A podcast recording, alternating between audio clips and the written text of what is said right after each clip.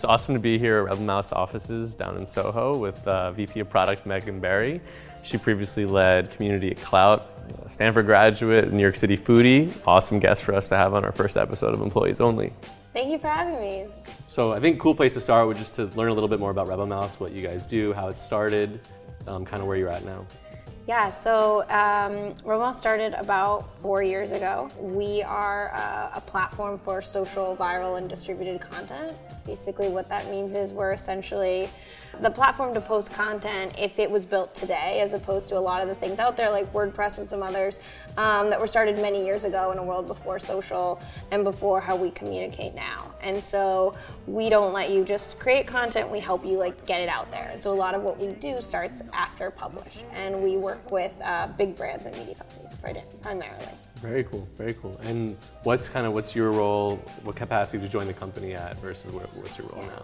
Well, Romos has evolved a lot in the four years. So when we started, uh, we were actually aimed at we had free product uh, that anyone could use, and that was more of our focus. And now we kind of evolved more into the enterprise. So when we started, I was leading social product and community.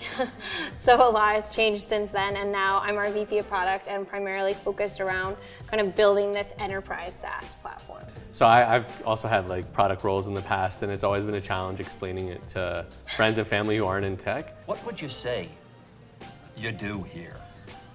When you explain it to people who maybe aren't in tech, how do you how do you really dumb down and simplify it?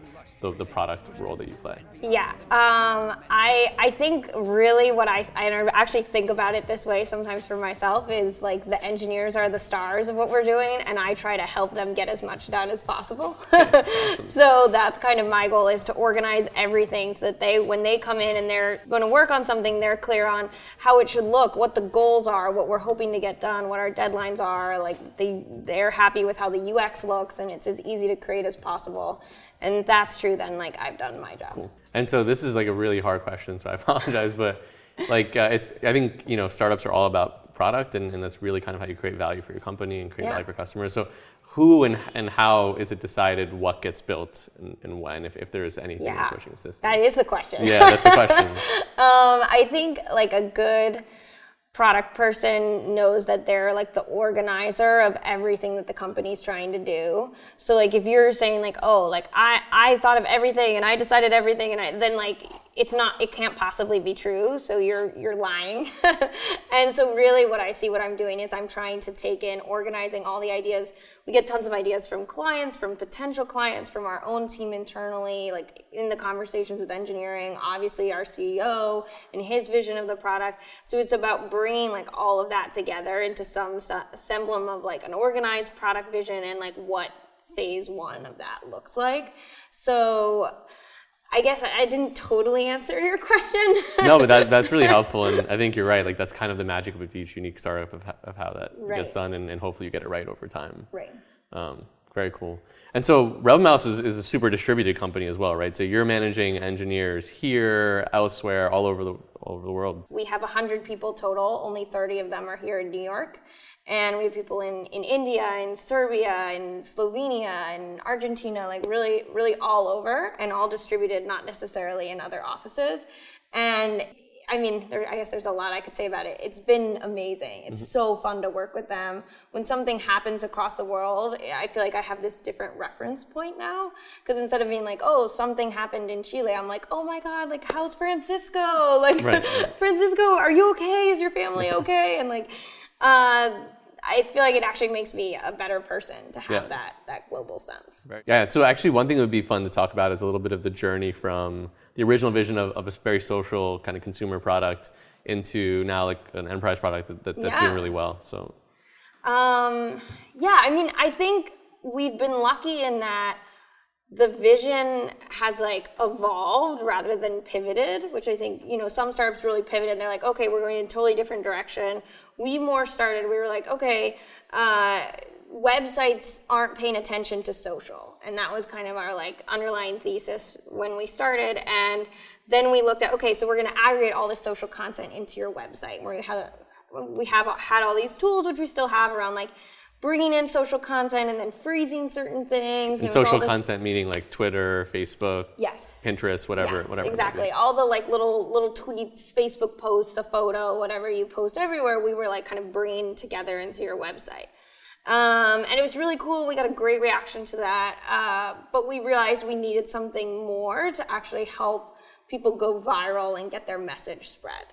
And that's when we started moving to something more, uh, more like what we have today, which is more of a full-fledged platform. And um, we discovered that brands and media companies sort of have more of like a like a willingness to dive in deep with us in a way that we didn't see from like our original small business market. So that's kind of why we shifted. Is like to say it in a very simple way, it was hard to get $9.99 a month Right. for like a product oriented towards small business. But when we said, okay, let's instead create a power product and we can sell it for you know 5k a month. Obviously, it varies on a Right, bunch of right. things. Um, that we started seeing more success with. So that's that's Yeah, where we it shifted. makes it obvious that way. so what are some like cool, like particularly cool ways that, and if you don't can't name clients, that's totally fine. But like kind of cool ways that that that your clients are able to use Rebel Mouse to, to amplify their their content, to get more out of social, whatever it might be. Yeah, totally. Um, I guess uh, I'll give you an example. I, I work with this client a lot. The Dodo was our first kind of like full use of our platform, and they're a media company oriented around animals. And they like they've been around now for about two years, and up until about two months ago, they didn't have a single engineer or designer. Oh, wow. Like so, they just hired their edit team, and then we were the tech. We are the tech platform behind the Dodo, Gotcha. and now we have sort of a, a program where they can develop themselves and they've hired one engineer.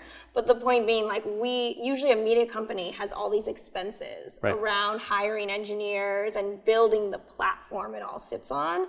But we were able to do that for them and have this sort of partnership of. I don't know, discovering so many cool things around growth, like these call to action units on the article page, and like when you scroll down in mobile, like how do the share buttons float as you go, and like Wow. all these like little things that have added up to something big. Very cool.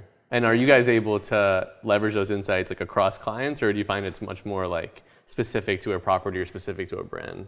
Um, I, I'd say most things can be leveraged across clients uh, in the things you learn. Like the specific stuff is probably more like, I don't know, the Dodo has a petition around animals that's very specific for them. But like the floating share buttons, that that's true for almost anyone. Yeah, makes a lot of sense. Right? And maybe there are little differences in terms of like, I don't know, the color of the buttons Yeah, and sure, sure. those sorts of things. But in general, if something works, all our clients want it. Very cool. Very cool. So maybe we can uh, relay a little bit into to your experience at Klout Yeah. right right before uh, Rebel Mouse. So how did you get started at Klout? You were pretty young, I think, when you when you joined up, and, and what was that experience like? And we can dive in a little bit after. Yeah. So I was at Mobclix, which was a mobile ad exchange, and I'd been there for about a year when I went to South by Southwest for the first time. Um, and I went to the Twitter party. So what is the Twitter party at South by Southwest like? Because I, I haven't even been, so I'm super curious. Well, you know, it's like a lot of nerds partying. Nice. It's it's an interesting sounds like mix where you realize that people who used to be totally made fun of are feeling like in control. yeah.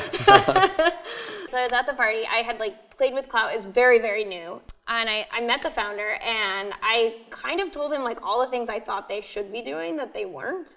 Like honestly, I'd had like a couple beers. sure. I was just like being super honest Yeah, at the party. yeah. And then he was like, I really want to hire you. nice. Quick disclaimer: like the going up to founders with ideas works really well if you have really good ideas, if they're really cool, and if both of you have had a bunch of beers to start, probably. Otherwise, it can go sideways. Just just want to cover our bases good here. note, yeah. okay. But yeah, I love the team, uh, and I, you know, there was some debate about what I should do. You know, there's always like this mental debate when you're like, oh, should I actually leave? Should I take that leap? It was the, the first time I'd ever done that, Right. like quit a job and, and move on to something else. And I think it's harder in startups Sure. than in anything else because it's like there's this idea like oh it's not business it's or sorry it's not personal it's business Yep. but it's actually the opposite Absolutely. Like they're your best friends for whatever period Right. of time. They're like you can't even avoid it. It's exactly you spend all this time with people you go out to happy hours you're like working hard together and then suddenly you're like oh it's not you it's me Right, right, right, right, right. Um, yeah, okay, cool. So let's talk a little bit about community at Klout because Yeah. Klout's a really interesting company, I think, especially from a community perspective. I remember I used to use it a ton because I just, I just believed it was the best way to gauge influence Yeah. uh, for whatever the different use case would be. So what was it like to run community at Klout? What did that kind of mean? How do you think it, it it's impacted the way you, you work now? Yeah. Um, again, it, it shifted. I was there for about two years. So in the beginning, we were like really like just like how do we get people to talk about us? How do we get people to trust this score? And we kind of really focused on targeting people with higher scores Mm-hmm. and saying like, okay, by our own measure, we think these are the influencers. Right. So like we should eat our own dog food and Okay. like try to target these people Sure. and talk to them and get them to kind of be our evangelists. And it was a lot about like creating creating content, like creating blog posts that would be helpful to them. Actually, what I partially told Joe Fernandez, the founder, when I went up to him is like, you have all this data, like why aren't you like creating all these great posts around that data and like helping people like use your score Sure. and helping them like do their jobs better because of the data you had. So that was kind of like what we tried to do and like a big part of the mission early on. Um, then later we we got really big, so it was a lot more about like how do you handle lots of people and how do you handle support and um, actually at some point early on I had my cell phone number on my email signature. Okay. Um, and we would do support messages just through email because Right. that was like the stage we were at. And someone's Klout score dropped, and they called my cell phone, Oh, crying, like literally crying. And I, I was, I like, I was like trying to like empathize, but I was, it was almost, it was this weird thing, like, oh my god, I think we've like done it. Yeah, you've, Like- you've hit something and people are crying about it. we made someone cry, and I don't feel good about Right, it. But right. then, like, I guess people care about right, this thing we're right, doing. Right. Um, and uh, you know, it was interesting too. Like people would come up and be like, because it's it's a score, right? So people like want to be higher on the scale, and they're insulted if they're lower. But people would come and say like, I don't think I should be entirely defined by one number. And I was like, I agree. like, please define yourself by more than this one score. Like, you are more than that. That's wild. that I remember there is there was a little bit of resentment whenever my Klout score would go down. yeah. Like, what am I less interesting? Like, what has happened? What did I What do I need to do to improve this? Right. And that's like we tried then like one of the things we did to combat that is to focus on like your topics of influence. Oh, right, like, I remember that, To yeah, try to get people to think about you had kind of this like it was like this personality type where like you were a curator, you were a thought leader, Yeah. you were whatever, and then it was like topics that you were influential about. So we were trying to get people like the score was like on its face the most interesting thing. but We were trying to get people to look beyond that because the score was also the most controversial. Fair enough. That's that is that's smart. I didn't know that like social media management could really be a whole career. Okay. Like, because it was all, it was that yeah, yeah. point in the industry, and it was That's that true. point in my life too, where These it was things like were just maturing They were little bit. just like they were just the first community Yeah. managers, Yeah. and I, it was like, is this real? And it, it was kind of there was a sense in in uh, the industry at that time of like we didn't know if it affected your bottom line Got it. Yep. And I we did like a little sort of stats thing at Mobclix where we looked at how what I was doing in social and newsletters and blog content was affecting our revenue, Yeah. and we actually proved it. Yeah. And I was like, oh my Oh, god, it that's works! awesome. Yeah, yeah, yeah. Because it's rare actually to be able to do Sure. Yeah, I was gonna say that's pretty good attribution. Yeah. Um, so that was like for me like amazing. Like, oh, this is actually a real thing, a career that like affects companies. Right. Very cool. Awesome. So, so yeah, you've been kind of like a, well, definitely a ve- early foundational employee at a couple awesome companies. And so, have you thought about what you want to do next? Is it starting your own company? Is it really owning this serial builder, joiner mentality? What, what, what does it look like? Yeah, I mean, I, I definitely think about starting my own company for sure. Like, I don't think you can work in startups without thinking about it. um, but what I've learned from working so closely with founders is that it's really hard to be a founder and you have to be really passionate about your idea to succeed. I think you have to be so passionate that you can't not do your idea. You dream about it, you like think about it when you're supposed to be paying attention to other people and like that's your moment when you're ready to dive in. Um, and I think that I probably will have that moment at some point in my life, but I'm gonna wait for it to be real and not like jump into something just because I kind of want to found something. Yeah. No, I think that's like a mistake a lot of people make. Yeah. I think I may have made that mistake, where it's like you conflate like really wanting to experience that founder narrative and, and really live it for yourself, because you're kind of like running the, you're effectively running the same exercise over and over and over again, but then being sure that this is a problem you're willing to not sleep for Right. an extended period of time, right? Right. Like I'll get obsessed with ideas that'll last three months, six months even, but then six years is a totally Yeah. different, totally Yeah. different ballgame. Exactly, and it'll change, and you have to deal with issues and like ultimately what I think I don't know from a third party view looking at the founder role, I feel like the hardest thing is you have to make the final call. Sure. And it's nice sometimes, even though it's like I have to make a lot of calls, but sometimes it's nice to be like, oh my God, I don't know what to do. Like, Right. it's like, it's some, somewhat like the founder has to decide. Like, Yeah. they can't not decide. Yeah. That's their job. And that's a lot of stress. Yep. And I've seen it like especially early on. You get the idea as like the founder, often the CEO. They get to carve out what they want to work on and what their job is. And a lot of times it's like they have to do all the stuff that other people can't or aren't Right. interested in doing, right? Because it's not their specialty. It's not what they were hired for. All right. So then we have like a couple questions that I, I'm going to try to be asking people routinely throughout it. Um, so what's been the most surprising thing about working at startups? I think probably that thing we talked about before about how personal it is. I think there's this idea that like, oh, business is like it's this thing you like it's like a nine to five, or like, but that's not how startups are at all.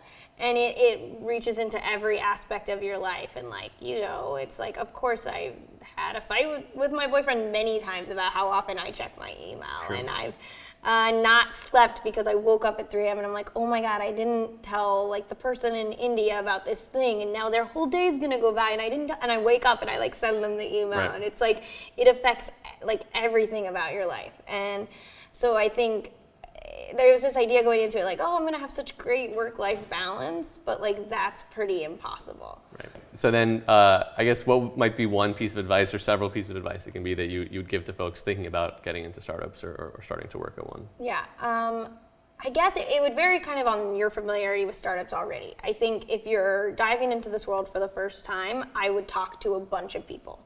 And talk to people who you think you want to be at startups and ask them how they got started hmm. and what they really do because it's often not what you think they do.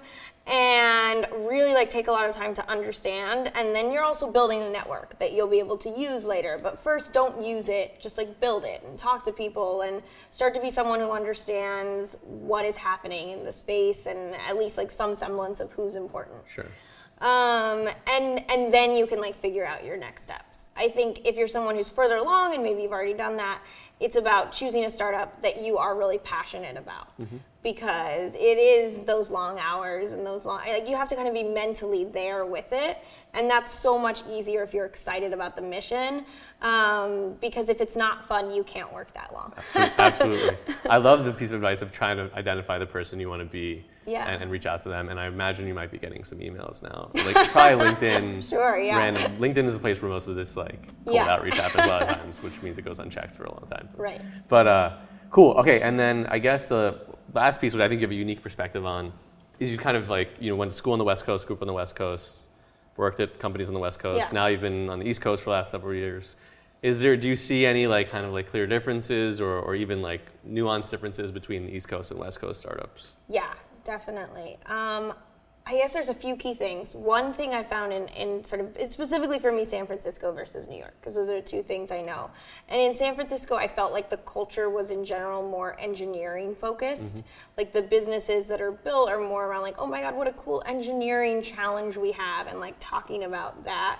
Um, whereas New York tends, I mean, obviously these are just generalizations, but it tends to be more about a specific industry, a specific goal, and there tends to be more of a plan around revenue earlier. Right. I've seen in Right. New York companies. And I think it is because there's so many industries here, there's so much of this sense like you, you have Wall Street, you you know, you fashion, you have everything. Yeah, you got, we got Wall Street, Madison. Avenue, Fifth Avenue, all these like exactly. Um, and so they're more focused around we're going to do this thing, and here's our plan for how we're going to make money. And I feel like San Francisco, there's bubble where everyone works in tech. Yeah. So we're like, we're just going to kind of like solve this thing that we have no idea how to make money about. Sure, and sure.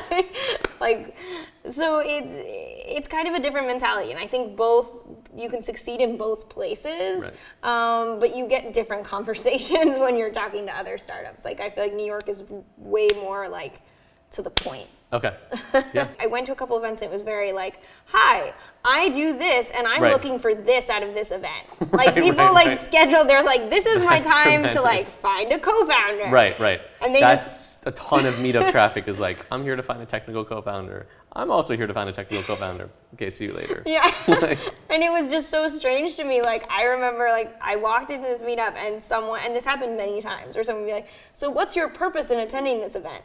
And I'm like, uh, to check it out. Wow. Like, like and that had never been asked to me in San Francisco, Wow. and I went Yeah, to a ton yeah. of events. Okay, so there's uh, been a lot of kind of advocacy, or it's turning into advocacy now, but it started with conversation about uh, women in tech and what it's like to, to be a woman in tech. And so Mm-hmm. I'd love to hear kind of what your experience has been, having been in it for most of your career. Yeah. Um, I mean, I guess in general, I think there's not enough women in tech, and like that's a problem. I think there are a lot of reasons that is. Um, starting from you know what happens in maybe even primary school, what happens in college, et cetera. There's a lot of things in the chain. Uh, for me, I've had mostly positive experiences, but not 100% either. Like I won't get into them because I don't know. I think it's a challenge for women in tech because you want to be an advocate, but you also don't you don't want to just focus on that mm-hmm, aspect mm-hmm. because I think there's a lot of awesome things about being a woman in tech and I want to encourage like every woman like watching to like do that and I think it's great and I think that there's no reason you should be held back in any way because of it. But I think for the men in tech I think you should also think about the fact that like okay if we don't have many women like let's be let's be conscious of that. Let's try to work towards being more inclusive. There's a lot of the things I've encountered most are really subtle things Mm-hmm. where nothing was done intentionally. Like I ha- intentional sexism isn't a thing I've experienced. I know others have, um, and it tends. It's like, oh, can you go get coffee? I'm like, why should I go get coffee? And it's Okay. like maybe you would have asked So that's anyone. not intentional. Um, no, because they're not. It's like it's a casual thing. They're not thinking they're Yeah, sure. doing Okay. it because you're the woman in the room, and maybe Okay. they even aren't. Like Right. to be fair, like they're probably gonna ask someone to get coffee. Right, right. And maybe it could have just as easily been a guy, but maybe not. Yeah. You just like be careful. Like, oh, let me not ask the only woman in the room to get coffee, even if like it isn't because of that. Sure. Um, and so like those little subtle signals, I think, can make a big difference. Do you, do you see like, do you feel like you're seeing things improve um, within your network and access points, but also maybe more, more generally? Yeah, I think that we've definitely opened up the conversation. I think that conversation is helpful. Um, and so, yeah, I think things are getting better. Cool. So this has been a blast. Thanks for joining us. and Thanks for hosting us at Rebel Mouse. You've Yeah. been great. Thanks for having me. One more time. Sorry, guys. Because of feel like the you're just messing with me. No, no, Okay. no, no, no, no. He's like, come on, be more interesting. Right, right, right. Like, what else do I say? Ask her with more- Wait, should you say like this has been employees only? Like, do you want to build your? Should I say that?